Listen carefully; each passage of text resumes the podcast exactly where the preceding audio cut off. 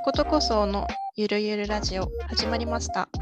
このラジオは北海道小樽市船見坂にあるとことこそを運営する耕すカンパニーのメンバーがお送りするラジオです。今回はようちゃんとコートがお送りします。はいはい。始まりましたね。始まりましたね。なんか2人お久しぶり回ですねでも今回はオンラインで録音してるので、あ、そうですね。ちょっとこうテンションの持っていき方がわかんないですね。そうでしょう。いつも通りこう、あれだよ、回してくれる人不在ということでしっかり テンション上げていってください。がいないので、そう心やっぱり、やっぱり若干の不安を抱えたままやるっていうね。そうですね。いまだにね。で今年はこうはい2人でも不安にならないラジオをお送りしたいですね。頑張りましょう。はい、頑張りましょう。では、本日のテーマ、はい3つ用意してます。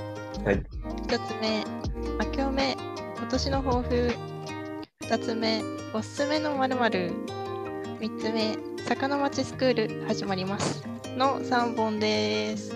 はい、お送りします。お送りします。では、早速1つ目のテーマに行きましょう。はい。はい。明けおめ、今年の抱負。はい。はい。もう2022年がはい、始始ままりまし。りましたたね。新しい実はね1年が。ははいい。明けましておめでとうラジオ会なんですね。遅いですけど。今年の抱負、はい。ありますかどうですか？どうですか？探り合い。ちょっとね、こう収録の関係で顔が見えない状態で やってるので、ね、ちょっと距離感が難しい。んですけど、今年の抱負、まあでもさ、去年のラジオでもさ、ちょっとなんか言ってなかった？まあそうだね。でも改めて、改めて。どうなんですかね？どうですか？めちゃめちゃ気合いの入ってる秀夫くん。今年はやるぜ今年。は、そうですね。挑戦の年にしたいですね。やっぱおり挑戦の年とは？チャレンジしたい。うん。やっぱり、うん今働き始めて5年目、今年で5年目になるんですけど、はい。どうしても平日とか仕事してると、はい。もうそればっかりになっちゃって、うんう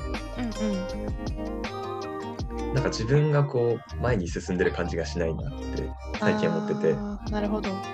このまま年取っていくのがちょっと嫌だな、みたいな。まあ、しかも今年30になるじゃないですか。我ああ、々いっちゃいます？まあ、そういう新しいステージに入る段階でもあるので、なんかチャレンジしたいなと思ってるんですが、まあ、具体的にはここでちょっとまだお話できないな。あ、何それ？ちょっとでかいってこと？でかい、まあ、実現するか言わない。言わないないといてるだけ？実現できたら言うみたいな。ああ、いいね、いいね。実現できないのに言わない。いやー、言っとくっていう方法もあるじゃん。有言実行じゃなくて、僕は無限実行タイプなので、ああ、なるほどね。そう、事後報告だもんね、すべて。いいことがに関してね。悪いことに関してとか、確認事項はちゃんと確認してくれるけど、割となんか、え？みたいなことがあるそ。うそうそう。まあ、とにかくなんか新しいことにチャレンジしたい。いいいくつかちょっと考えてるな、やることを。えー、たまに教えてね、あのメンバーには。いやいや、まあ、いやでもその、なんか真新しいこととかとかじゃなくても、うんまあ、どことこそを使ってもなんかね、あ、そうだね。新しいことというか、まあ、去年も話しましたけど、場所が今整った段階なので、次はこうどう使うかっていうところでもあるので、うんうんまあ、その場の使い方っていう部分でも、なんか考えていきたいな、やっていきたいなっていうのはありますね。確かにね。なんかこう、真新しいことをしすぎて、どことこそがないがしろになるとかじゃなくて、あ、はいはいはい。ベースにはここが、この場所があってみたいな、うんうんうん。そんな感じでやっていきたいなと思っております。そうだね。はいなんかメンバー内でもさ、こう何回か話になってたけど、こう、根っこは一緒なんだけど、こう、枝葉っていうのかな。実る実るものが違うような感じするよねっていう話はしてて、興味もさ関心もさ結構みんなバラバラになってるっていうか、うん多分もともと そんな一緒じゃなかったんだと思うんだけど、うん。なんかそれがよりなんかこうそれぞれの個性として出てきたのかなって思うのでうん。それをねいい方向に伸ばしていけたら。そうだね。多分今までは3人の共通テーマとしてうん。場を作るみたいのがあったと思うんですけど、はいはい。それがどことこそ去年おかげさまでリニューアルしてうんうん。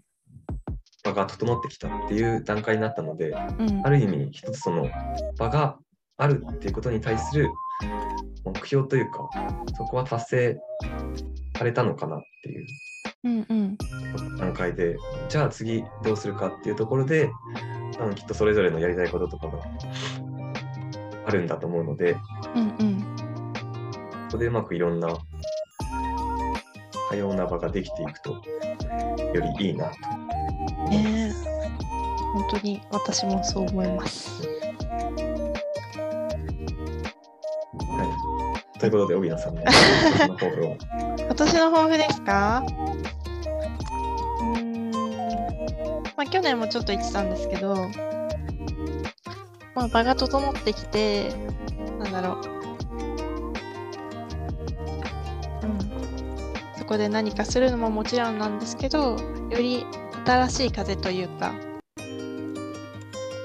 なんかいろんな人に会ってお話をしていきたいなというか、まあずっと思ってて、なんだろうな。なんか友人とこの前、ズームでお話をしたんですけど、うん。なんか、とことこ層のことを知っててくれて、応援してくれてる友人の一人なんですけどね。なんか持ち込み企画じゃないんだけど、うん、なんかこういう風にやったら面白そうじゃないみたいなこととかをね、提案してくれたんですよ。あいやなんかすごい面白くて、なんか私たちにない発想だったなみたいなこともあったので、なんかそういうふうにこうちょちょっとしたことなんだけど、やってみたいとか、これい一緒にやらないみたいなのを、なんかちょっとずつできたらいいなと思ってたりして、なんか企画とかって、なんかいきなりでかい企画って結構、あ、うん。なんて言うんだろう、心理的な負担だなって私は思ってて。うん。なんか自分の小さな疑問を解決するとか、まあ悩みでもいいんだけど、それについてこういろんな人と話してみるみたいなのも一つの企画になるなって私は思ってて、うん。まあ、それをオープンでやるかクローズでやるかはまあそれ次第ではちょっとあるのかなっていうのはあるんですけど、なんかその小さな夢じゃないけど小さな願望を叶えられる場所にするためにいろんな人と会ってうん。とことこそに来てもらうみたいな循環を生み出せるような広報と営業になりたいみたいなうん大きく出てますけど。最初こことこそ始めるときに、はいはい。なんか共同リビングみたいな話とかもちょっと出てたりしましたけど、こう、企画っていうと、うんちょっと、なんかこう、大きなことやるみたいなイメージうんがうん。若干あるけど、あるね。自分の住んでる暮らしの中で、リビングの、自分のリビングの延長として、こことこそがあるみたいな、ああ、うん、わかるわかる。なんか自分のリビングでできないようなことを、こことこそっていう、もう一つの自分のリビングを使って、なんかしてもらう、なんか楽しんでもらうみたいな、うんうんそ。んな感覚で、どんどん使える場になったら面白いなと、ね、面今白聞いてて。うん、思いました。うん。あとはまあちょっと若干話ずれますけど、あれですよね。はいはい。このゆるゆるラジオにもゲストを呼んで、他の3人以外の人の話もちょっと聞いてみたりとか、っていう場もできたら面白そう。ああ、面白いかも。うん。そしたらなんかそのまあ新しい風というか、うんうん。3人だけだとこう固まっているものをうまく新しく新しい風を取り込んで。また違う感じの場になるかなっていうああ、いいですね。ところで募集しております。募集してます。急な唐突な募集ね。ゲストとして参加したい方、お待ちしております。お待ちしております。ご連絡お待ちしております。こんな感じで今年もはいね、ゆるゆるやっていきましょう。お願いします。はい、お願いします。では、次いきます。おすすめのまるまる。ね、最近、ゆるゆるラジオと言いながら、結構割と固めの内容だったことも多いので、なんか、ゆるっとしたテーマもいいのかなと思って、おすすめのまるまるということで、テーマにしてみました。はい。はい。ありますか？僕は、まあ、考えたんですけど、まあ、いろいろおすすめしたいものあるんですけど、はい。なんかそれを言葉にするのもちょっと難しいなと思ってえー、そんなもの？て。わからんけど。なんか自分のいいなと思う感覚と人のいいなって思う感覚とかも違ったりして、なるほどね。どういうふうに伝えれば伝わるのか分かんなくて、でその中でも一番伝わりやすいものを考えてきました。はいはいはい。興味あるわ。最近というかまあコロナが始まって、うん。始まった自分のなんか習習慣というか新しいことの一つに、うん。ラジオを聞くっていう。ラジオ。ラジオというかまあ、あの、Spotify が。スマホに入ってて、で、Spotify で、ポッドキャストでラジオとかも流れてきてあて、で、ある時、僕はなんか、まあ、喋るのあんまり得意じゃないので、ーうんうんなんか上手くなる方法ないかなと思ったら、うん。あとりあえず人が喋ってるのをまず聞くのがいいんじゃないかなあっていうので、まあ、人の話を聞こうと。普段あんまり聞かないんで。あ。でそれでいろいろ Spotify でポッドキャストとか見てたら、自分の中でハマった番組が一つあって、はい。それが、ちょっと有名なのかもしれないですけど、本当の小泉さんっていう、へえ、知らない。小泉、あ、小泉京子がやってるあ本にまあ。つわる番組はいはいはいはい。なんですよ。これが結構自分の中ではこうヒットして、へえ。毎回いろんな、まあ、ゲストの人と小泉京子が対談するっていう形でやってるんですけど、はいはいはい。有名なとこで言うと、吉本ばなとか、江国香織とか、はいはいはいはいはい。糸井重里みたいな、えー結構有名な、まあ、本本に関係する仕事をしてるうんうん。人が来たりとか、あるいは、なんか東京のジェンダーを取り扱っている書店の店主とか、へえ。あと、最近有名になってきている韓国文学うんうん。の出版社の人とか、へえ。あと写真集を、写真集だけを扱っている書店の店主とか、面白いね。なんか面白いんですよね。本っていう切り口ではあるんですけど、いろんな角度からいろんな人が話をするので、そこで、まあ、自分自身も魚町学者っていう、まあ、施設図書館みたいな位置づけでもあるものをやってたりとか、うんうん。あるいは学生時代に僕も本屋でバイトしてたりとかもしてて、ね。本も好きなので、一つの角度じゃなくていろんな角度から本にまつわる話が出てくるのが結構面白くて、うんうん。暇な時とか、あと朝弁当の数作る時とか、なんか聞きながらやってますね。先週大雪で電車が遅れた時ももうずっと聞いてました。えー、バスの中で。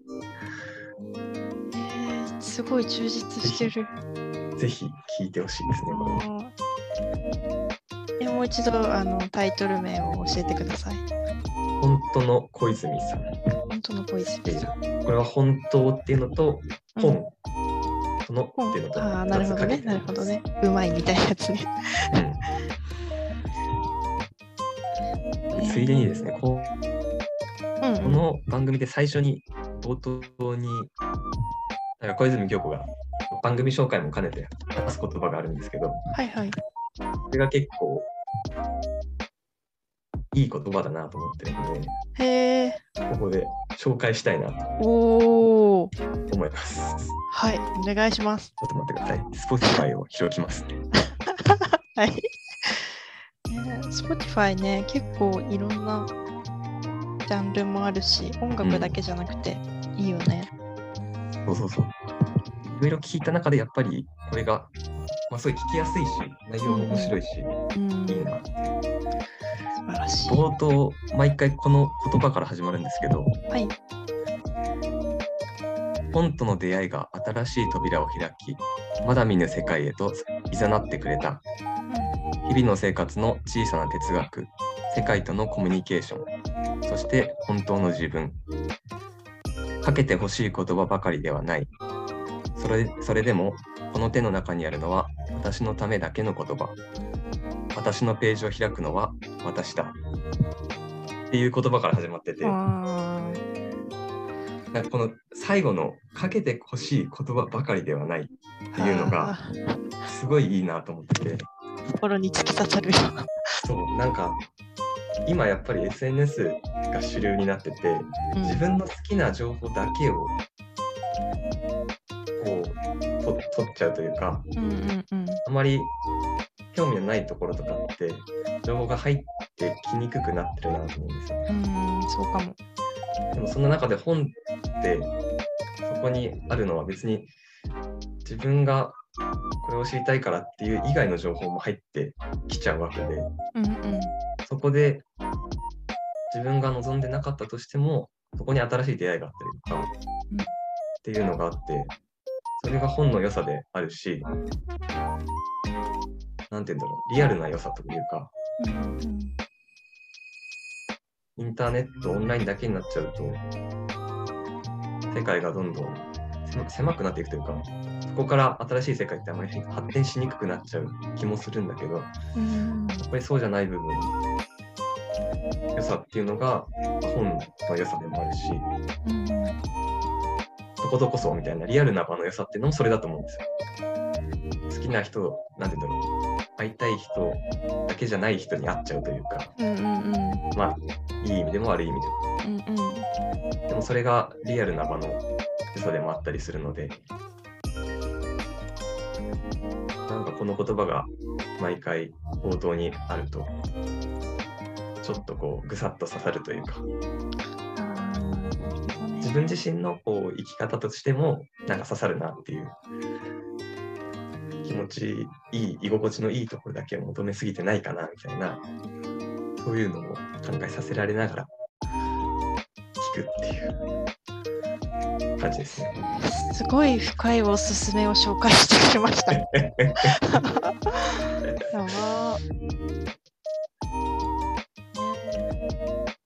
聞いてみようって思うもんね。ぜひ聞いてください。はい、聞いてみようと思います。私もお、すすめ。ね、私も、あのー夏場ね、農家さんでお仕事をしてたんですけど、その時に、あのーラジオを聞きながらお仕事させてもらってて、うんよく Spotify 聞いてたんですよね。で、まあいろいろ聞いてて面白いよとかも言ってたんですけど、新しいの発見できてよかったな。で、まあ私のおすすめ、なんか、すごいくだらない感じになってもいいですか？いや、どうぞくだらないというか、なんか、3つ、三つおすすめ。めちゃめちゃあるよ。いや、ほんと、一個一個がさらっと終わっちゃうから、ああ、なるほど。あれなんですけど、あの、まずですね、なんか最近、最近っていうか、スケジュール帳とかって、あの、紙のスケジュール帳使ったりしてます？いや、スマホです。あ、スマホです。うん、そう。あーなんか、いつもペンとメモを持ってたりとかしない？しないね。ああ、そうなんだ。私は必ずあのペンとメモを持って歩いてるんですけど、うん。なんだろう。結構頭の中でいろいろいろんなことを考えていっぱいになっちゃうので、頭の整理をするためにこうメモうん。を取ることが、まあスマホでメモすることもあるんですけど、あって、なんだろう。その使う時のペンあおすすめ。まあ以前も違うペンをおすすめ、なんかおすすめしたことあったんですけど、うんイベントかなんかかな。なんかユニのジェットストリームっていうペンがあるんですね。あ、ああ、はいはい。これがすごい書き心地が良くて、うん、学生の頃から使ってるんですけど、つぐみちゃんも推しのペンで、そうそう。同じペンを使ってるとあれ？これどっちのだっけ？みたいになったりするんだけど。そう。すごいサラサラした書き心地でなんだろう。あのボールのとこかな？ボールペンってこうさ先？うん。ペンの先にボールがついてるからボールペンだよね、はいはいはい。でなんかそれがすごい滑らかなのね。うん。なのでもしボールペンをね買うことってあんまないかな。確かにないね。ない？あでもなんか1本おすすめのペンがあるともうそればっかりになるんだよねなんか、うん。もし買うことがあったら種類ありますよね。あそうそうそうあのロフトとか行くとねすごいあって。すごいペンコーナーがあるじゃんうん、同じ黒のペンなのにこんなにあるみたいな。あそうそうそうそう結構文房具売り場が好きで行ってこう試し書きあまあ今のご時世ちょっとあれなのかもしれないですけど消毒してねあ。書いてみたりとか、なんかあそこに書いてある何あの試しうん、書きの紙たやつ。そうそうそうそうあれもさ見るのも面白いしえ なんかみんな「あ」とか書いてるんだけどなんかたまにちょっとしたいいこと書いてあったりさへえうん字うまいなとかうん。そういう楽しみ方もありながらペンを選びにうん行ったりしてたなそうでまあ私のおすすめはユニのジェットストリームっていうペン、うん。はい、まず1個はい。はい。で、もう一つはお菓子なんですけど、うん。えっと、スマホがつかないですね。お菓子で、私、じゃがいもが好きなんですよ。はい。で、まあ、じゃがいものお菓子といえば、何ですかね。あーポテトチップスでしょ。じゃがりこ、じゃがりこ派か。あーまあ、そうですね。ジャガビーも美味しいよね。ああ、確かに。私が好きなそのポテトチップスで、カルビーのスーパーポテトサワークリームオニオンっていう、う んなんか、なんかね、サワークリームオニオンのポテトチップスってすごい美味しいんだけど、はいはいはい。これはなんか味が本当に濃いっていう、うん。ビールに最高みたいな。うん。ポテトチップスなんですけど。えっとね、緑色のパッケージに、なんか、ギザギザの。あ、そうそうそうそう、黒い文字で、スーパーポテトって書いてあるんだけど、なんかね、ああ、なんとなくわかるかも。そう、なんかスーパーとか、あのコンビニとかにも売ってるので、うん。ぜひ、なんかお茶受けとかにも最高ですよ。なんかいくらでも食べれる。そのより味がしっかりついてるって感じ。そう、味が濃い。なんかそのパッケージにもフレーバー革命って書いてあるぐらい、あなんかその味というか、あ、フレーバー重視の。フレーバーを重視した、もうーん。ちろんカルビーなので、こう芋芋自体というの、ポテトチップス自体もとても美味しいんですけど、うん。見かけたらぜひ。ええあ、なんかメーカーメーカーの紹介ににね、閉じ込めた香りがはじけ、押し寄せるうまみって書いてありますね。いやいや、ハードル高くなるから。あ、ダメダメ。ちょっと、その押し寄せるうまみかどうかはね、実際に食べてみてもらって。えー ね、ちょっとお試しください。はいはい。はい。で、で、最後は？最後は好きなスポットを最近見つけまして、はい。なんかまだ1箇所しか私は見てないんですけど、たまたま用事があって、あの丸山公園駅うん。に降りることがあったんですね。札幌の。はい。そこで、なんかこう、札幌ってなんだろう、駅の出口がたくさんあるじゃないですか。ああ、南蛮出口みたいな。はいはいはいはい。で、そのとその途中が長い通路になってて、ああ、結構、なんだろう、写真を飾る場所とか、絵を飾るような、なんだろう、掲示板みたいなのがあるんだよ。うん。見たことない？確かになんか言われてみると、長い通路になんか壁にあるみたいなのは、ちょいちょい見たことがある気がする。で、そこでですね、ななんか、多分いや、しちょっと情報が定かではないんですけど、怒られるかな。なんか、正大に在学してる方なのかな。なんか3名ぐらいが撮った写真が飾ってあったんですよね。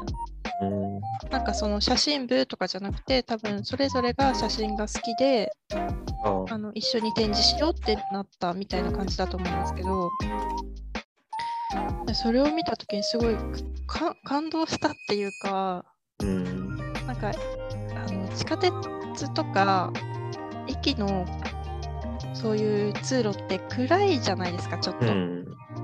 そんな薄ガンガンそうそう、ガンガン明るくなくて薄暗い感じで、だけどなんか、なんていうの、思わず私は立ち止まって見てしまうぐらい、なんだろう、素敵な写真がそこに飾ってあったんですよね。で、まあ、インスタグラムとかもフォローしたんですけど、なんかそういう、なんだろう、こう思いがけないところでこう人って心を動かされるものがあったりとかうんなんだろう心が救われるみたいな一瞬ね、うん。そういうものってこう実は街の中にたくさんあるんじゃないかなと思って。うん。なんかそういうそれをなんかその日見つけられたことをすごくハッピーだったなと思ってて。えなんか結構札幌だとそういう場所多いのでなんかうん。探して歩いてみるのもねいいのかなって思いました。うん。確か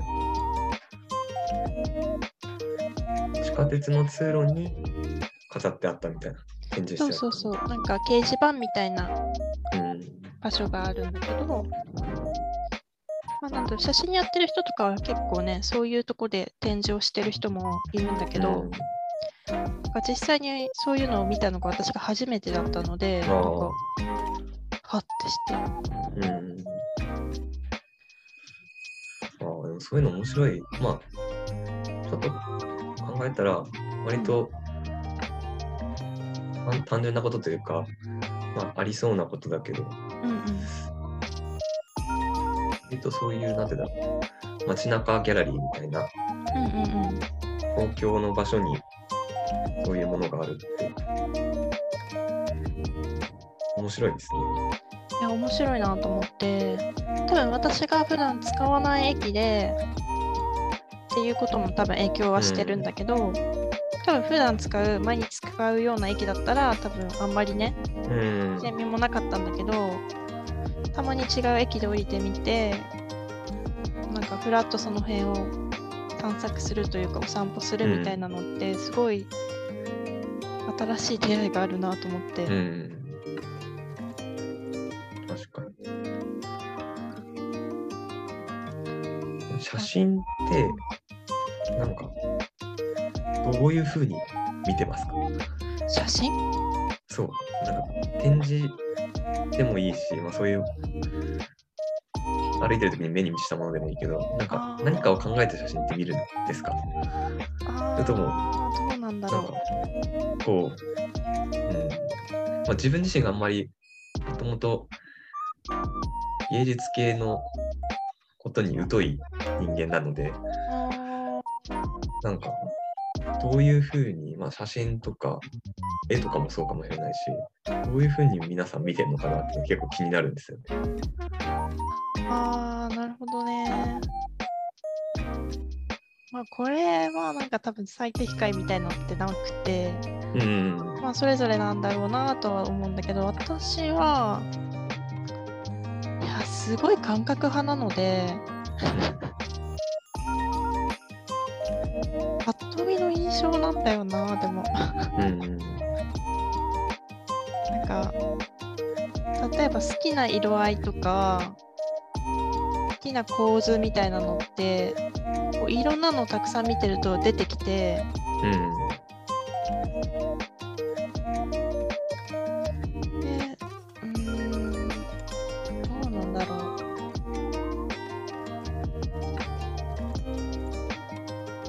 いや直感だな私は。直感なんかなんかちょっとアートスクールに通ってた時期があったんですけど私は。その時に絵画の見方っていうのをあの学芸学芸員の方に教えてもらった機会があって、でその時はその例えばその絵を構成する物質、例えばリンゴと花とテーブルと水差しが描いてある絵がありますってなった時にこうそれをちゃんと何個それがあるかとかうん数えていったりとか奥から手前とか、うんそうするとなんだろう。なんだろう。絵によるんだけど明らかにこの構図おかしいなとか。あそういうとこから見るっていう視点もあるし。なんだろう。こう見方がわからないから芸術ちょっとなみたいな風になるんじゃなくてそううんいううんポイントを押さえる見方ももちろんあると思う。うんあでもなんだろうたくさん見てるとやっぱり好きな写真とそうじゃない写真っていうのは出てくるかな。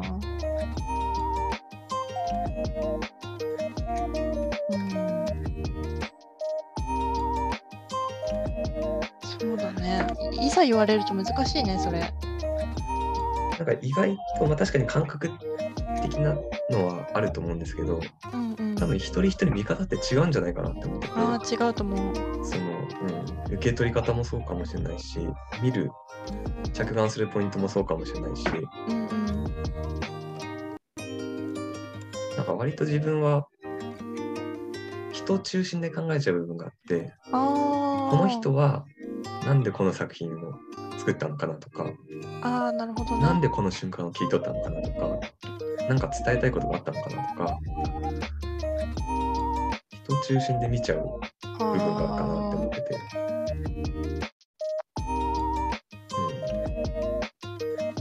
あの、うん、なんか、うんはい。話がちょっと飛んじゃうかもしれないんだけど、私、漆喰の、漆喰でね、絵を描いたりうん、するじゃないですか。うん、まあ、描くんですけど、なんかそれって考えて描くといいものができなくなっちゃうなって自分で思ってて、でバーってなんとなく手を動かしてできたもの、そこから考えるみたいな作業を始めることが結構あって、後付けみたいな。後付けあそうそうそう、後付けというか、出てきたものに対して自分がこう思っていたんだという、け。なるほどね。そうそう。なので、こう考えて撮った写真とか、考えて作った写真もあるし、作ったものに対して思いを乗せるというか、うん、そういうパターンもあるのかなって今聞いてて思ったかも。うん。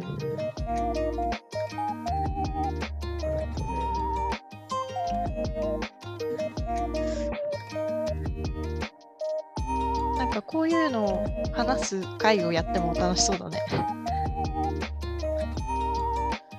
楽しくないかな。楽しい。昔読んだ本で、教えない授業っていう、うん。まあ先生向けの本なのかもしれないですけど、うんその学校の美術の時間とか、まあ美術だけじゃないんですけど、うんその絵に対して先生の答えとか解釈を話すんじゃなくてもうとことん生徒の人に問いを投げかけていくっていう何を感じたかとかそれに対してどう思ってるのかとか、まあ、いろんな問いをその一つの絵だったりっていうのに注目して生徒に投げかけてそこで生徒自身の考え方とかを深めてもらうみたいな。のに関する本があってそれは美術だけに限らず例えば理科の実験とかでも一つのものを見せてなんでこんな現象が起きてるのかとかっていうのをまず考えてもらうみたいな。えー、そういうものに関する本みたいなのを前に読んで。それはなんか子供だけじゃなくて大人もやっても面白いな面白いかも。うん、何かの作品なりものに注目して問いを投げかける。っていうそうするとそれぞれの考え方とか価値観の違いも生まれてきたりとか、うんうんあるいはそれに対する理解が深まったりとかっていう、そういう感じ、いいですね。いいですね。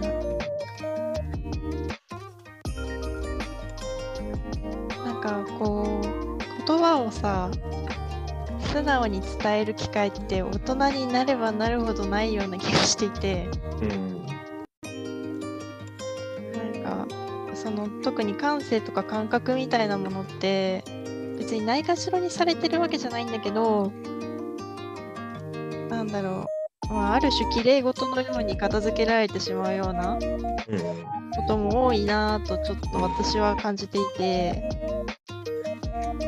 なんかでもそういう感性とか感覚もほっとくと寂れるっていうかうん。なんか鈍っていくようなのが私は嫌なので何かを見るとか作るとかってすごいそういう自分の感覚を養うのにすごい大事だなってなのでそれを言語化することもすごいいいなと思っててうん。うん。でこう口に出さないとこういいものを作ってもいいものを作ってもって何かを作っても伝えられる術って結構結局言葉、まうん。あ、考えるより感じろみたいなのはもちろんわかるんだけど なんかそれだけじゃ足りないところを言葉で補うとか理解して整理するためにこう言葉があるとすごく助かるというかなのでそういう言語化も大切にしたいなーって今聞いてて思ったかも。そんな場も、どこどこそで作っていきたいですね。ああそうだね。なんかね感覚的なこともねやっていきたいなとうん。思ってますね。はい。なんかおすすめのまるまるまるまるまるまるだってまるまるからなんかこんなに発展すると思わなかった。いやいい時間ですね。では3つ目の話題に行きますか。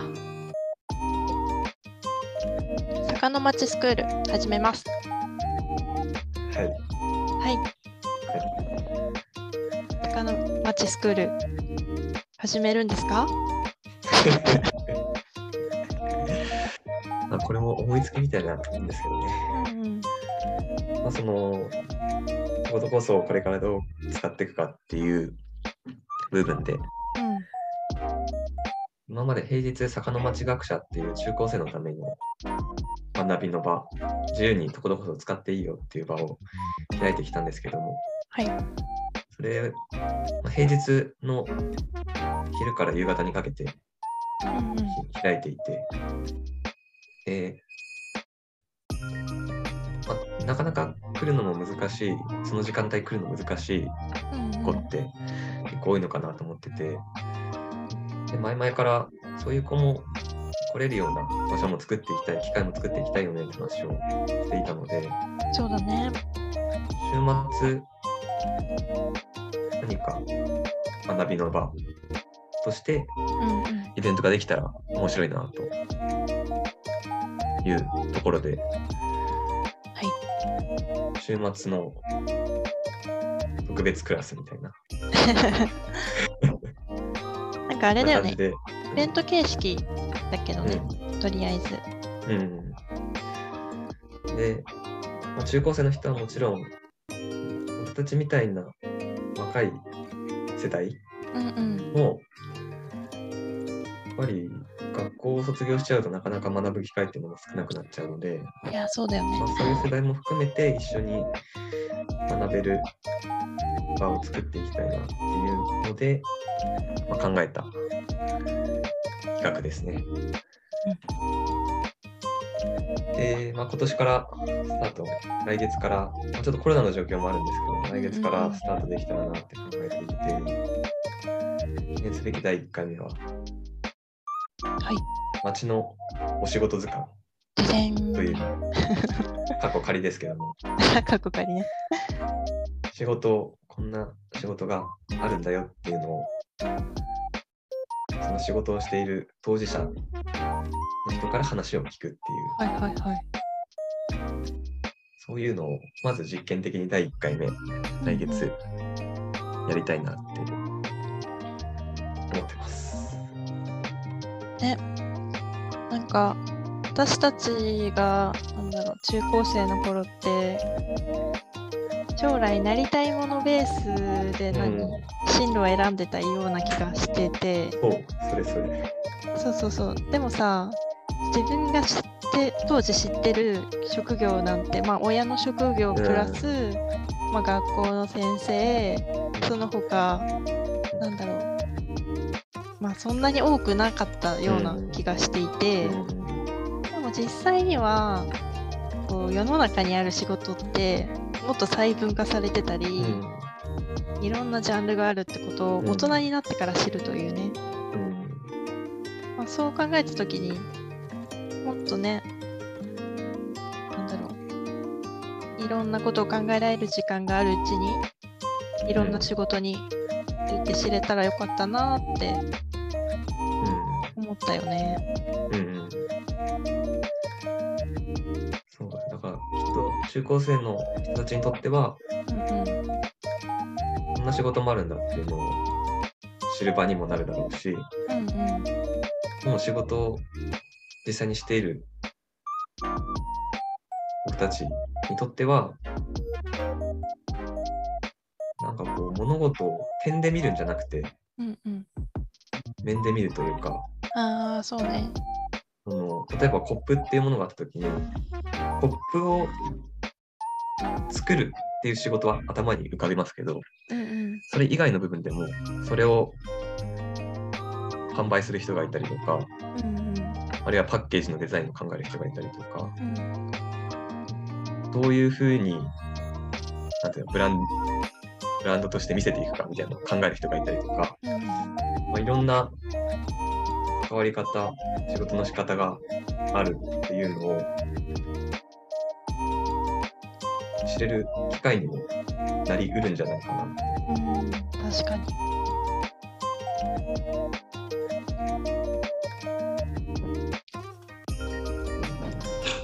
なんか前々からね、なんかこういうのはやってみたいなみたいな話はあったけど、うんようやく実現できるのが嬉しいなっていう。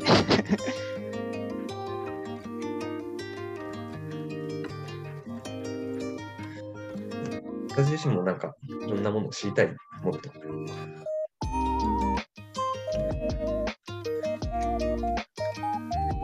なんかあれだよね。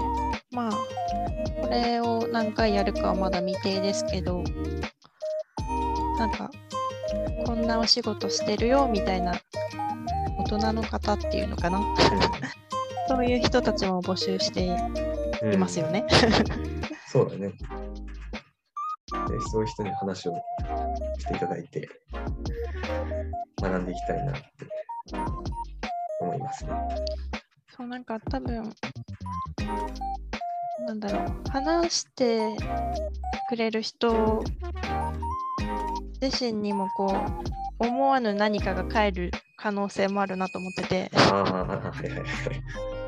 なんかその、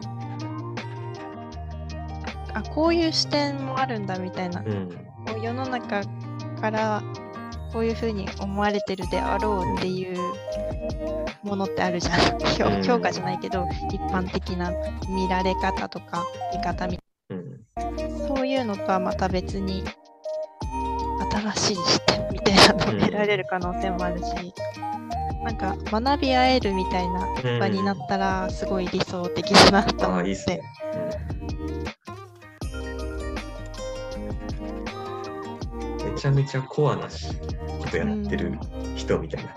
聞いてみたいああ、ですそうこんな仕ね。事あったのみたいな。珍しいよみたいなね。存在すらわからなかったみたいな。結構そういう仕事ってあるんじゃないかなって思うんだけどどう思う？確かになんか、うん、絶対ありますよねそういうの。ってね、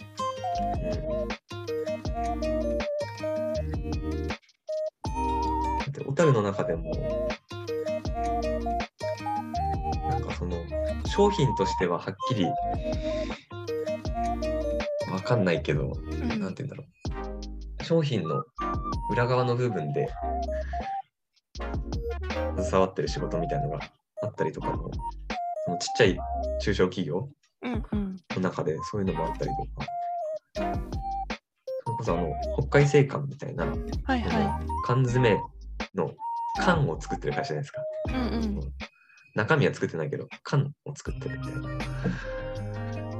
そういうのも意外と、最初缶詰って缶も作って中身も作ってるのかなと思ったんですけどああ、、そうかも、私も。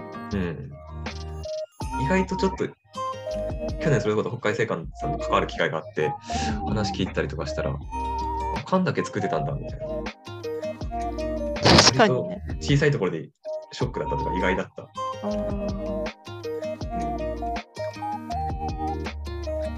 ていうことがなんかあるんじゃないかな。あそうかも。なんか自分が当たり前にこうだろうって思ってることが、うんあ違ったみたいなアハ体験じゃないけど、うん。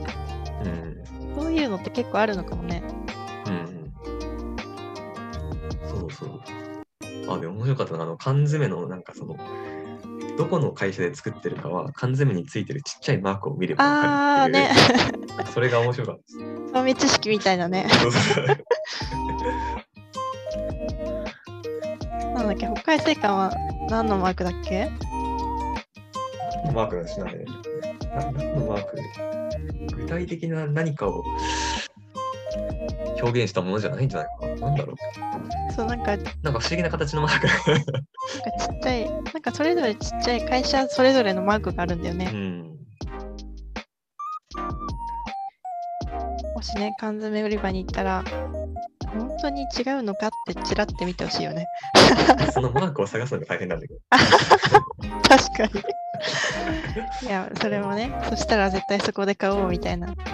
基本的に缶にはさ、業者さん、あの、あれじゃん。あの、中身を、中身を入れてる業者の名前がつくわけだから、うんラベルにはね。うん。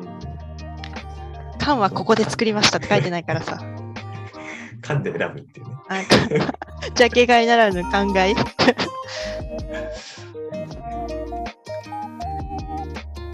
そういうのを知るだけでも楽しい。ね、楽しかったよね。学びがあるわ。お仕事を知りたい。ね、お仕事お話ししてくれる人も募集しております。よろしくお願いします。お願いします。あ、日付言ってなかったですよあ、はいはい、日付は。えっと、2月26日土曜日、13時から15時を予定しております。はいまあ、ちょっとでも今、1月の後半なんですけど、23日はい。23日に収録してるんですが、まあ、なかなかね、ちょっとコロナの影響があり、バタバタ世の中がしているので、まあ、状況をね、見つつ、またお知らせしていこうかなと思います。はい。はい。はい。テーマはこれで終わりなんですが、ね、久しぶりのラジオどうでした？まあ、よかったですね。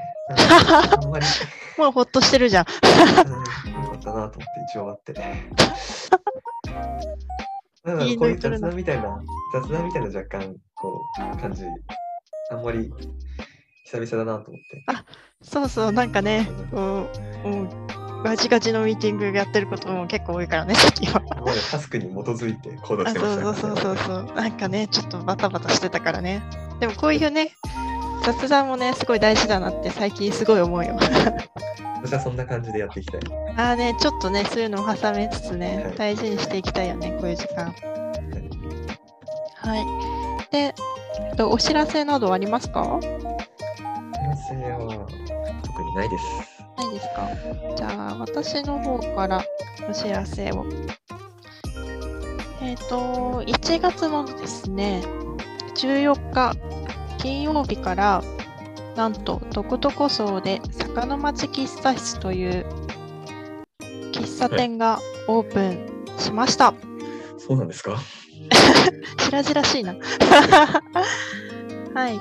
あのーメンバーの一人、耕すカンパニーのメンバーの一人の橋本つぐみが、個人事業として、とことこ荘内で、まず、まずというか、まずとことこ荘内で、高野町喫茶室という喫茶店をオープンしたんですね。はい。えっと、これは、まあ、坂の町学者の常駐スタッフである橋本が、なんだろう、日中の午後から夕方、そこでスタッフとして活動してくれているんですが、まあ、なかなかその場をね、離れることができないので、もう、とことこそうないで、なりわいを持つのが一う番んね、いいんじゃないかということを考えて、はい、なりわいを持つことにしました。うんはい。で、なかなかその情報をね、こう、耕すカンパニー側からお知らせすることが、まあ、準備の関係とかもあってなかったんですが、まあ、無事にオープンしたということで、はい、お知らせいたします。はい。えっとですね。高野町喫茶室の情報は、えっと、概要欄にインスタグラムはい。を載せたりですね、ししていくので、そこを、そちらをご確認ください。えっと、モーニングと焼き菓子のお店になっております。魅力はまだまだ行っててないいのかな？ねな、あーぜひ。モーニングも結構、ワンプレートでおにぎりとか、おかずとか、卵焼きみたいな、あとお味噌汁がついてっていう結構ボリューミーな内容なので、なんだろう、満足感高いし、つぐみちゃん焼き菓子美味しいじゃん。うんかすごい満足満足感、満足感って言ってるけど なんかほっとできる空間でお茶をするのもよし、朝ごはんを食べに行くのもよし、という感じなので、ぜひ足を運んでほしいなと思います。何時からやってるんでしたっけ？まあ、日によると思うんですけど。ほんとね、平日の基本的には火、水、木、火、水、木、金、土ってやってて、火、水、木が7時、12時かな？12時ラストオーダーかな。で、金、土が夕方まで3時ラストオーダーの16時クローズかな。おそらくそうでしょうという。はい。これ間違ってたら怒られるかもしれないな。まあかまあ、あれですよね、確か、まだはっきりあのしっか毎り、週これっていう固定してるわけでもうん、あの。ちょっとね、とことこそう自体が結構雪がやばいところにあるので そういう兼ね合いとかもあって、まあ、はっきり固定うん、してはいないんですが、まあ詳しいのはインスタグラムではい発信してると思うので、そこではっきりした時間を、今我々が言ったのはおそらくそうだろうというところで。そう、ごめんなさい、そう。いや、でもまあ大体合ってるので、でも要チェック、行くとなれば、インスタグラムうん要チェックでよろしくお願いします。そうですね。なかなかこう、小樽で朝から、多分7時からってやってるお店ってほとんどない。ほぼないね、何ですよね日一軒とかしか知らないな、私は。うんだからなんかそんな朝の時間をちょっと特別にしたい方とか、そうだあるいはね。小樽に泊まっていて、朝ごはんどうしようみたいな人もコンビニで済ませるのはもったいないので、ああ、そうかも。そういうところも使っていただけると、なんかね小樽の、時間をよりよくできるのかな。うん、なんか小樽朝、なんだろう、そういう楽しみがないみたいなこともあって、うん。宿泊のね、あれが少ないっていううん。話はよく言われますね、聞くんだけど、朝早く起きたからモーニング行こうみたいな、まあ、ホテルもね、朝バイキングとかつけない方もね、いると思うので、ちょっと雪道を登りながらにはなりますが、とことこそ見学しがてら行くのもどうでしょう？うん。稲尾くんもぜひ行ってくださいね。はい。そんな感じかな？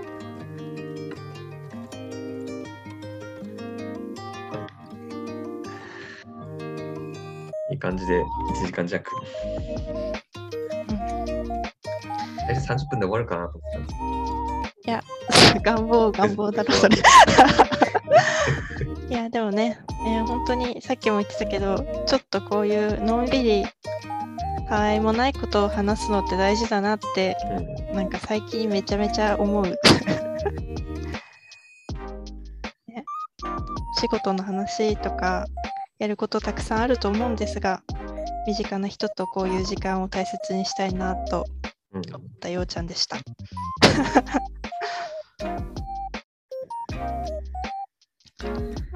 え？聞いてます？聞いてます。はい、はい、そんな感じかな？そんな感じで、今年もゆるく、はい。いきましょう。はい、今年もゆるく楽しくお送りしていきましょはい、う。はい、それではまた次回お会いしましょう。さようなら。ありがとうございました。